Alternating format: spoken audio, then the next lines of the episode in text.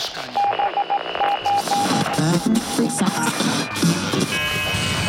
Odsłuch społeczny. Witam w kolejnym odcinku Odsłuchu Społecznego. Z tej strony Sławek Cygler. Moim gościem jest dziś pan Piotr Bednarek, prezes Podkarpackiego Towarzystwa Przyrodników Wolne Rzeki. Dzień dobry. Dzień dobry. Jak się domyślacie, z panem Piotrem porozmawiamy dziś o sytuacji hydrologicznej w Polsce. I może zacznijmy od tego. Proszę mi powiedzieć, czy fani picia kranówki mogą mieć obawy, że któregoś dnia w ich kranie będzie sucho, zabraknie wody? Myślę, że tak, ale ciężko powiedzieć, jak bliska bądź jak odległa jest to perspektywa. Zdarzyły się już takie sytuacje w Polsce w ostatnich latach, że dostęp do wody kranowej był ograniczony w związku z, suszą, a może nawet nie tyle suszą, co falami upałów. Sytuacja taka miała miejsce w Skierniewicach, kiedy to podczas długiej, naprawdę długiej fali upałów, która trwała kilka tygodni, w końcu zabrakło wody w kranach. Wtedy rozumiem, że władze y, dowożą wodę w beczkowozach, tak? Tak, tak właśnie się działo. Były podstawiane beczkowozy, ale nie było to konsekwencją faktycznego braku wody w wodach podziemnych, skąd skierniewice czerpią wodę, tylko tego, że zbyt dużo wody było używanych do podlewania trawników i woda po prostu się w kranie skończyła na kilka dni. Okej, okay, czyli działo się to już w Skierniewicach, a jak pan ocenia ryzyko, że może się tak dziać w najbliższej przyszłości, na przykład w większych miastach? Myślę, że w najbliższej przyszłości to takiego ryzyka jeszcze nie ma, ale ciężko powiedzieć, co będzie dalej. Powiedzmy może w sobie w takim razie o suszach. Ja mam tu wynotowane, że susze takie mocniejsze, obejmujące większą część kraju, występowały kiedyś co 5 lat, teraz dzieje się to niemal co roku. Proszę mi powiedzieć, czym to grozi? Czym to grozi? No na pewno jest to zagrożeniem dla rolnictwa, no bo bez wody nie rosną rośliny e, tak jakbyśmy chcieli. Jest to zagrożenie dla energetyki, która w Polsce oparta jest przede wszystkim o elektrownie węglowe chłodzone wodami rzek. Jak tej wody w rzekach brakuje, to i te elektrownie mają problem z chłodzeniem. To są chyba dwa takie dwie główne sfery zagrożeń, które generuje susza. Oczywiście poza zagrożeniem takim ekologicznym, bo jak mamy suszę, która się przedłuża, no to zanikają całe siedliska związane z wodą, różnego rodzaju mokradła, torfowiska, jakieś małe stawy, w których żyją płazy. No dosłownie cała gama siedlisk e, zamiera bądź przekształca się w bardziej suche. Więc oczywiście poza tymi problemami dla nas, to taka długa susza i coraz częstsza susza jest poważnym problemem przyrodniczym. No dobra, bo wy zdaje się w swoim stowarzyszeniu zajmujecie się e, właśnie tymi kwestiami przyrodniczymi. Czy jest pan w stanie w jakiś sposób dla, dla laika przedstawić e, skalę tego, jak bardzo intensywnie to się dzieje i czy się dzieje w Polsce takie ograniczanie tej różnorodności przez suszę? Albo przez regulowanie rzek, czy jakąś inną działalność człowieka na przykład. Jaka jest sytuacja? Znaczy to, tych tematów jest kilka. Sama susza y, jest powiązana z regulowaniem rzek, ponieważ im bardziej mamy uregulowane rzeki, tym szybciej woda odpływa, tym mniej jesteśmy odporni na suszę, tym właśnie dłuższa ona jest bardziej dotkliwa, ale też w Polsce bardzo duża powierzchnia kraju została osuszona celowo, zmeliorowana systemem rowów melioracyjnych, drenaży podziemnych. Tych rowów, czyli sztucznych cieków, które odwadniają e, nasz kraj, jest kilkakrotnie więcej niż rzek, jeśli chodzi o długość w tysiącach kilometrów. To jest około 400 tysięcy kilometrów. Rzek mamy 150 tysięcy kilometrów, więc e, skala osuszenia jest bardzo duża i oczywiście odbija się to na środowisku. Populacje wszystkich gatunków płazów, które są w Polsce objęte monitoringiem, czyli ich stan, ich liczebność jest e, badana co kilka lat na tych samych stanowiskach. Okazuje, okazuje się, że na przestrzeni ostatnich nawet 10 lat populacje wszystkich płazów w Polsce maleją. I to maleją w e, bardzo szybkim tempie. Więc chociażby po płazach widać, jak bardzo ta susza odbija się faktycznie na stanie ekosystemu. Oczywiście nakładają się na to też inne czynniki. E, tak jak pan wspomniał, regulacja rzek, no to na tym tracą przede wszystkim ryby, cała gama bezkręgowców, które w rzekach żyją. ale nie ma aż tak dobrych chyba danych jeszcze o tym, co się dzieje w rzekach. Bezpośrednio na życie w rzekach najbardziej wpływają zapory i inne poprzeczne bariery tworzone przez człowieka.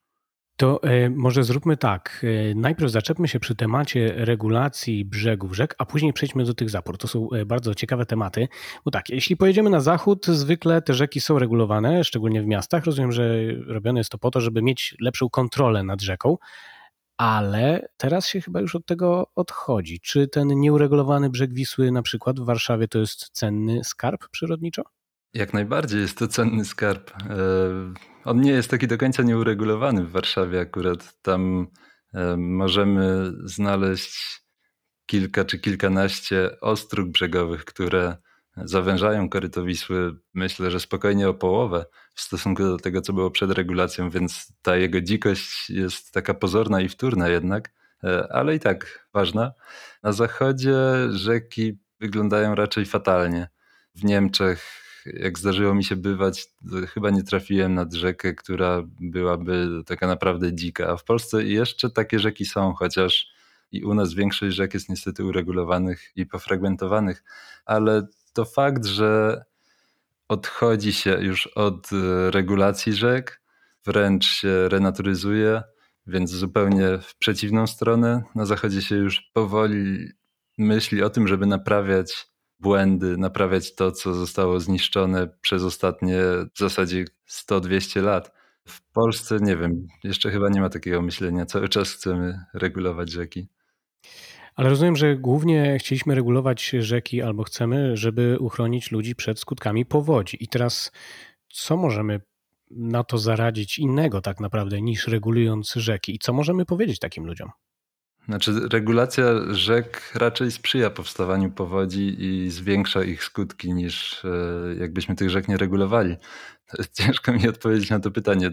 No, trzeba po prostu robić zupełnie inną rzecz niż robiliśmy do tej pory. No dobrze, to dlaczego do tej pory regulowaliśmy rzeki? Czy to nie jest tak, że po prostu przenosi ten punkt powodzi w inne miejsce? Do pewnego stopnia tak, tylko że to wbrew pozorom nie jest tak, że jak my sobie rzekę uregulujemy, to mamy nad nią większą kontrolę. Raczej tracimy kontrolę, ponieważ nie jesteśmy w stanie, mimo już aktualnie bardzo zaawansowanych modeli, przewidzieć, co dokładnie się z tą rzeką stanie i z wodą w tej rzece. To, że jeszcze reguluje się rzeki, jest w Polsce, myślę, pokłosiem tego, że robiło się tak przez dziesięciolecia i nikt się specjalnie nie zastanawia, czy to ma sens. Znaczy, wiele uczelni dalej takich technicznych uczy studentów, że trzeba regulować rzeki i to trochę działa na zasadzie regulujmy, bo tak będzie dobrze.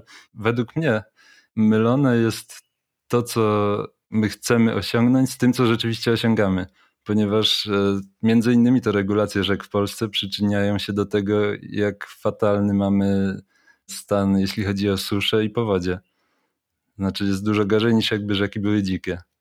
No dobrze, a jak to jest w takim razie z tą e, fragmentyzacją rzek? Stopnie wodne, zapory, jak wygląda sytuacja w Polsce? W Polsce na rzekach mamy według mm, najnowszych badań, takich dużych europejskich analiz, około 77 tysięcy różnego rodzaju sztucznych barier na rzekach. 77 tysięcy? Tak, co prawda oficjalnie wiadomo tylko o 16 tysiącach, ale e, no jak wskazują takie badania terenowe, to te oficjalne dane są po prostu niepełne, brakuje tam 70% danych, albo i więcej. Na małych rzekach na pewno więcej.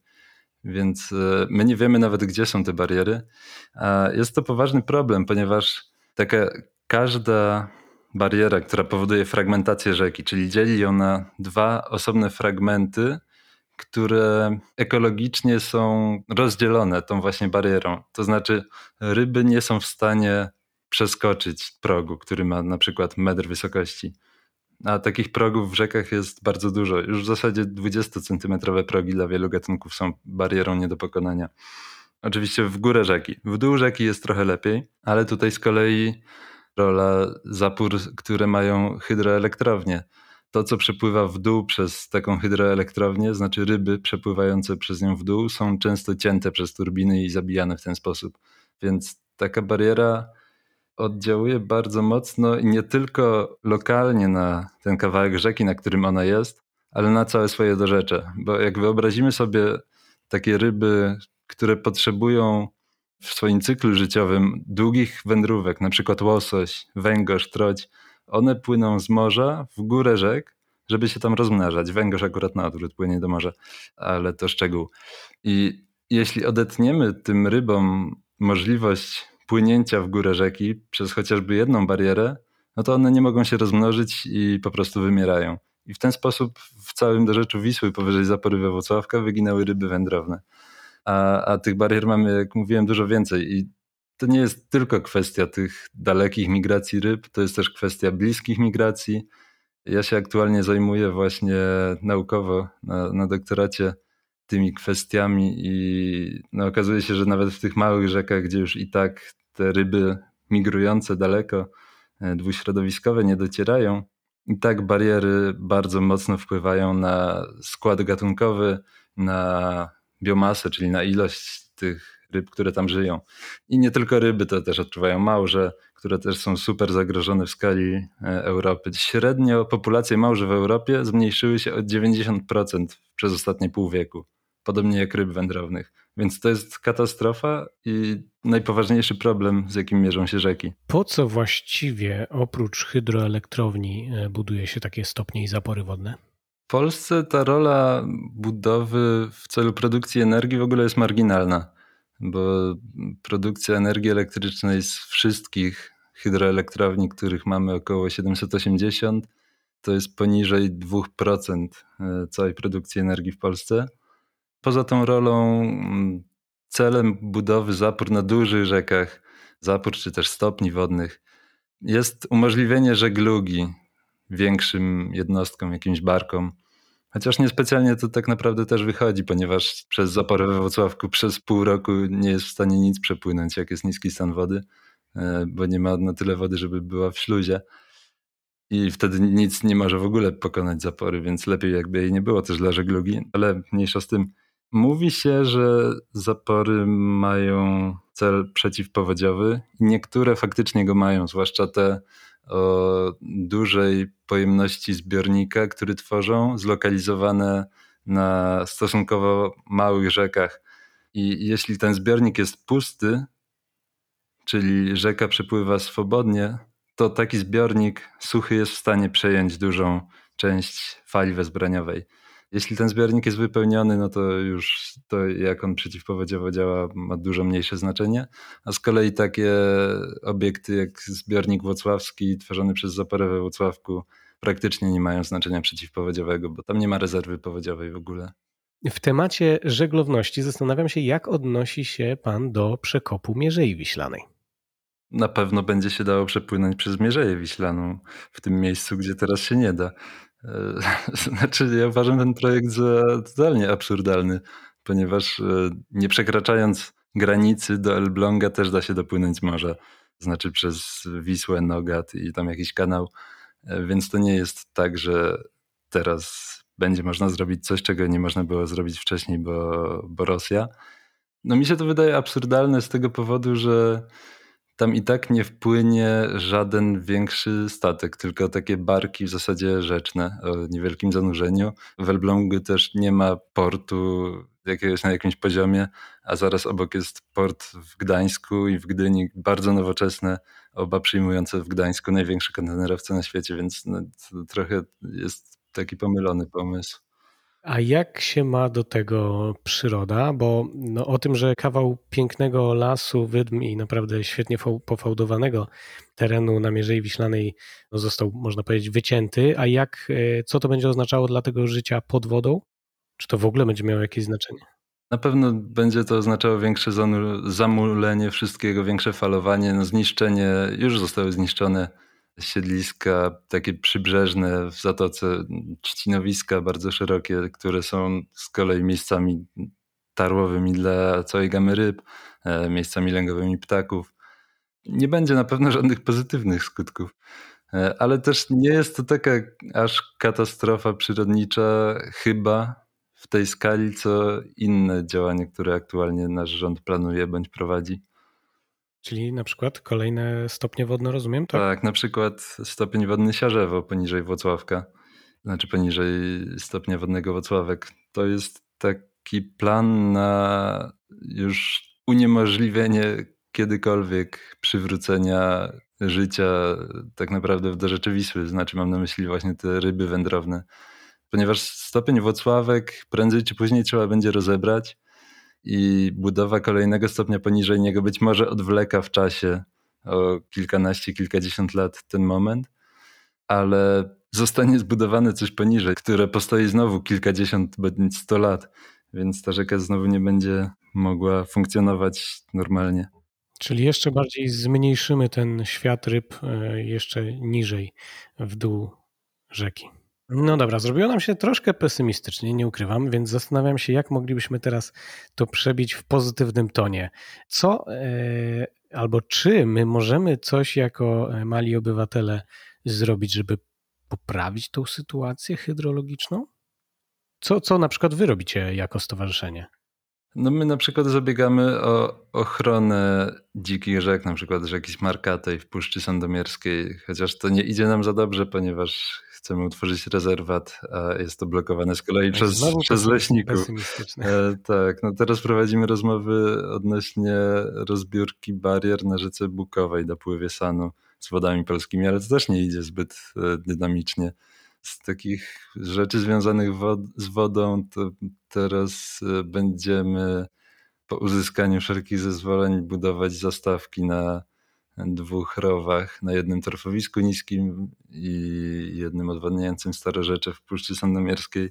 Na czym takie zastawki mają polegać? Zastawki. Jak mamy rów melioracyjny, to no tam woda generalnie płynie sobie powolutku, e, spływa w dół i możemy trochę wyhamować to płynięcie, przegradzając ten rów. To jest coś na zasadzie zapory w rzece, tylko tutaj podnosimy wodę do poziomu mm, gruntu, czyli tak jak była naturalnie, kiedy rowu nie było. W ten sposób gromadzimy tą wodę w wodach gruntowych. Ale rozumiem, że y, przez to żadnym rybkom nie przeszkadzacie, bo to jest rów melioracyjny, więc tam chyba zbyt dużo tego życia nie ma, tak? No raczej nie ma. W takich rowach czasami w ogóle nie płynie woda, czasem coś płynie, no ale ciężko to traktować jako, e, jako rzekę. Zresztą są to proste cieki, pozbawione jakiegoś takiego zróżnicowania siedliskowego. E, raczej nie ma tam zbyt wiele życia. Dobra, przejdźmy jeszcze do tego e, hasła bardziej popularnego ostatnio w miastach, czyli mała retencja. Czym jest? Co można robić na własną rękę? Na własną rękę tak naprawdę wiele nie można robić, co by miało jakikolwiek efekt. W mieście w ogóle to jest bardzo mocno ograniczone. Chyba najlepszym, co można robić, jest e, odbetonowywanie miasta albo walka o jakieś parki, o dzikie miejsca ponieważ w mieście największym problemem hydrologicznym jest to, że bardzo duża powierzchnia jest uszczelniona. To znaczy woda nie jest w stanie wsiąkać, infiltrować do wód podziemnych, tylko szybko spływa po betonie, asfalcie, kostce brukowej, po dachach do systemu kanalizacji i spływa w ten sposób do rzek. Bardzo szybko, wnosząc bardzo wiele zanieczyszczeń do tych rzek, też no i nie zostając tam, gdzie powinna, czyli tam, gdzie spada deszcz. Nie wiem, czy to jest tak na zasadzie, że postawi sobie pan beczkę na balkonie i będzie zbierał w nią deszcz, bo to, to, to jest trochę nie ta skala i no nie wydaje mi się też to realne, żeby to, to więcej ludzi tak zrobiło.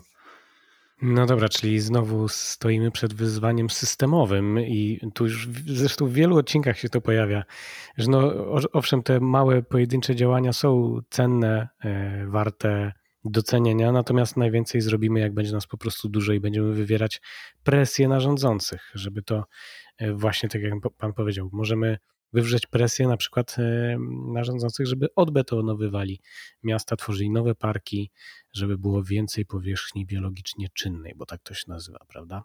Tak jest. Znaczy z takich rzeczy w sumie, które możemy robić bardzo osobiście sami, to są chyba nasze wybory konsumpcyjne.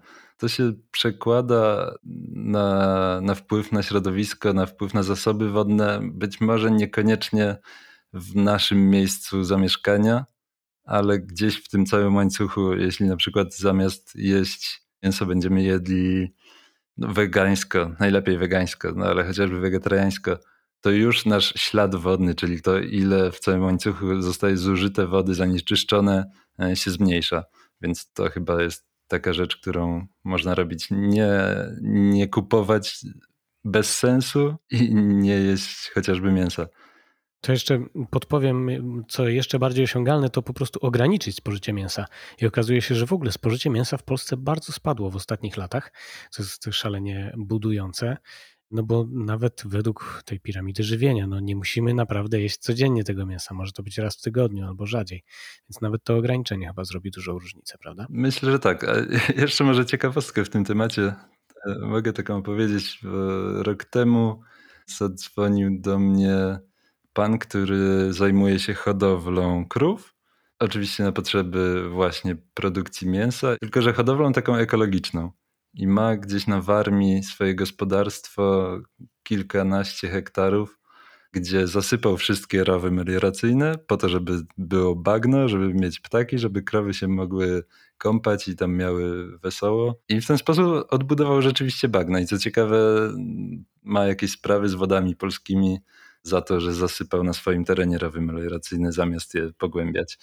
Więc są też takie przykłady budujące i w tym wypadku pewnie e, poza etycznymi aspektami to jedzenie e, tamtych krów jest hydrologicznie w porządku. Dobra, ja tu jeszcze nadrobię, żeby poprzeć się danymi. W 2020 roku mm, badania pokazały, że 43% Polaków nie je lub ogranicza spożycie mięsa, więc to naprawdę się dzieje. Dobrze, przejdźmy sobie e, może teraz e, do takiego tematu, jak w ogóle kto generalnie wodę w Polsce zużywa, bo z tego też warto sobie zdać sprawę, uświadamiając sobie, jaka jest e, właśnie skala tych naszych małych działań.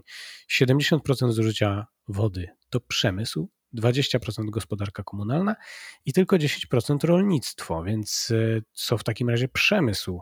W przemyśle można e, zrobić, żeby ograniczyć zużycie wody? Z tego co mi wiadomo, to najwięcej z tych 70% to jest pobór wody do chłodzenia elektrowni.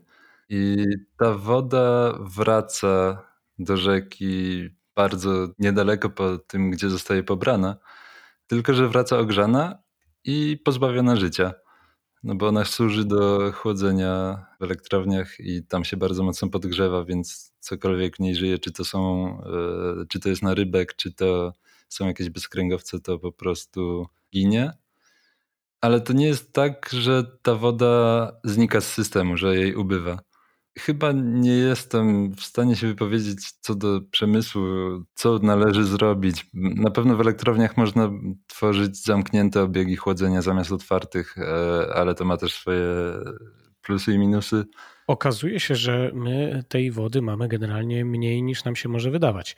Mamy zasoby trzykrotnie mniejsze w przeliczeniu na mieszkańca, oczywiście, niż średnia w Unii Europejskiej, e, czyli zasoby porównywalne do Egiptu. To jest e, duże zaskoczenie? Znaczy, to jest nie do końca prawda. Taki fajny był o tym wpis, pamiętam na blogu Świat Wody, dokładnie o tym, czy Polska posiada takie zasoby wodne jak Egipt. I tam się okazuje, że to hasło jest po prostu hasłem. Zasoby wodne na mieszkańca w Polsce są trzy razy większe niż w Egipcie, to pierwsza rzecz. A po drugie, różnica między Polską a Egiptem w kwestii hydrologicznej jest gigantyczna. Po pierwsze, w Polsce mm, wszystkie nasze wody, no może nie wszystkie, coś tam dopływa z zagranicy, ale ponad 90% wody, którą w Polsce mamy, to jest woda, która spada w postaci deszczu i śniegu na teren naszego kraju. To jest e, około 600-650 mm deszczu rocznie, podczas gdy w Egipcie opadów prawie nie ma to jest poniżej 50 mm. Nie pamiętam dokładnie ile, ale kilka, kilkanaście razy mniej niż w Polsce opadów. I w zasadzie cała woda, która jest w Egipcie, ten odpływ, który jest porównywany, że w Polsce odpływ wynosi ileś tam odpływ do morza i w Egipcie wynosi podobną ilość wody do morza, wynika z tego, że przez Egipt przepływa Nil czyli no jedna z największych rzek na świecie. Tyle, że na Nilu są też zapory. Ostatnio została chyba już ukończona e, zapora w Etiopii przy samej granicy, która budzi bardzo mocne i uzasadnione obawy w Egipcie, ponieważ podczas napełniania tej zapory w Nilu będzie płynęło ułamek tej wody, co płynie normalnie, przez co w Egipcie oczywiście wody mm, będzie brakować. No ale właśnie dlatego tak jest, że w Egipcie woda to Nil, w Polsce woda jest rozłożona bardzo równomiernie, więc jest to według mnie nieporównywalne. Okej, okay, czyli to jest nietrafione, e, ale faktem jest, że my tą wodę w porównaniu w takim razie z krajami zachodu e, bardzo słabo absorbujemy. Tylko ona właśnie jak spadnie, to bardzo szybko spływa do tych rzek. rzek. Czy to jest prawdą? Trochę tak, chociaż e, Polska znajduje się już w klimacie przejściowym, czyli nie w tym oceanicznym, jeszcze nie w kontynentalnym, ale już opady i tak u nas są mniejsze niż na zachodzie, gdzie jest bliżej Atlantyk, więc troszkę mniej tej wody u nas spada. A to, czy my ją gorzej gromadzimy, no to jest być może prawda, chociaż chyba nie jestem w stanie na to odpowiedzieć. No tak jak mówiłem, mamy bardzo mocno osuszony kraj Także tam, gdzie nie potrzeba bagna, doliny rzek są osuszone. Dobrze, a proszę mi powiedzieć, jak to jest z jakością wody? E, czy ta kranówka zwykle jest bezpieczna? Czy to zależy, zależy od miasta, czy infrastruktury? Jak to jest? Kranówka zwykle jest bezpieczna. Wraz z kolejnymi nowymi unijnymi przepisami ma być jeszcze bezpieczniejsza wszędzie. Więc o to się nie należy martwić. Chociaż prawdopodobnie są miejsca, gdzie nie można pić wody prosto z kranu ale raczej jest bezpieczna. Trochę inaczej sytuacja ma się z wodami w rzekach, z wodami podziemnymi, ponieważ to, co mamy w kranie, to nie jest tak prosto zaczerpnięta woda gdzieś tam ze studni, tylko jednak woda poddana już e, oczyszczeniu, uzdatnieniu, przystosowana do picia. A z wodami powierzchniowymi jest duży problem, jeśli chodzi o ich jakość. Stan wód Polsce jest stan chemiczny, ale też stan morfologiczny jest zły. Jest taka wspaniała mapa stworzona przez e, Generalną Inspekcję Ochrony Środowiska, która pokazuje, że ponad 95% rzek w Polsce, które są objęte jakąś formą monitoringu, ma zły stan wód i większość z nich ma też zły stan chemiczny. Więc sytuacja jest słaba, ale sytuacja ta się poprawia. Dużo gorzej było jeszcze kilkanaście, kilkadziesiąt lat temu. Było zarówno mniej oczyszczalni ścieków, jak i dużo większe były dopływy zanieczyszczeń z przemysłu. Główny problem teraz w zasadzie, jeśli chodzi o wody z takiego ekologicznego punktu widzenia, to jest to, że są przeżyźnione. To znaczy za duże są dopływy azotu i fosforu z, z nawozów na polach. I to widać we wszystkich rzekach i to widać też w Bałtyku, gdzie mamy co roku praktycznie zakwity sinic spowodowane tą właśnie eutrofizacją, czyli użyźnieniem. No dobra, ale się e, poprawia, czyli jest e, pozytywny akcent. To teraz jeszcze na sam koniec taki potencjalnie pesymistyczny akcent, ale jednak bardzo chwytliwy i trochę science fiction. Czy w przyszłości czekają nas wojny o wodę? Nie trzeba czekać do przyszłości i to nie jest science fiction, bo to już się dzieje. Znaczy jeszcze nie w Polsce i nie w Europie, ale ostatnio była głośna sytuacja na granicy Kazachstanu z Uzbekistanem, gdzie jest położony zbiornik wodny, nie pamiętam nazwy, nie pamiętam na jakiej rzece, ale oba te kraje roszczą sobie prawa do poboru wody z tego zbiornika i no, ostatnio tej wody tam było na tyle mało, że doszło do konfliktu jakiegoś takiego, może jeszcze nie militarnego, w sensie bez czołgów i wojska, ale już e, z udziałem chyba policji i jakichś takich paramilitarnych organizacji. To już jest konflikt o wodę, tak stricte. A mówi się, że chociażby ten kryzys w Syrii też był spowodowany po części brakiem wody. Zresztą w, tam na Bliskim Wschodzie to jest naprawdę poważny problem. Ostatnio w ubiegłym roku została wybudowana zapora na Tygrysie w Turcji, która jeszcze bardziej pogłębia znowu brak wody poniżej. Takie rzeczy się dzieją tak też w Azji, tej już dalekiej. Taki problem ma miejsce chociażby w Laosie, gdzie z kolei Chiny budują zapory na potęgę i poniżej tych zapór wody brakuje. Więc tam wojna akurat nie wybucha, ale chyba to jest spowodowane tym, że nie ma jak wybuchnąć. Znaczy z Chinami to chyba ciężko takiemu biednemu krajowi zadrzeć. Ale to się dzieje i to się będzie działo na coraz większą skalę wraz ze zmianą klimatu. E, no dobrze, to pozostaje nam jedynie trzymać kciuki, żeby Polskę to e, póki co nie dosięgało i żebyśmy jako świat e, zmierzali w tym kierunku, żeby renaturalizować rzeki i żeby tych problemów było jak najmniej. Serdecznie dziękuję za tę rozmowę. Naszym gościem był dziś pan Piotr Bednarek. Dziękuję bardzo. Dziękuję również. A dzisiejszy odcinek przygotowywała Magdalena Gromniak-Szi, realizował natomiast Robert Gańko. Słyszymy się w kolejnych odcinkach Odsłuchu Społecznego. Do usłyszenia.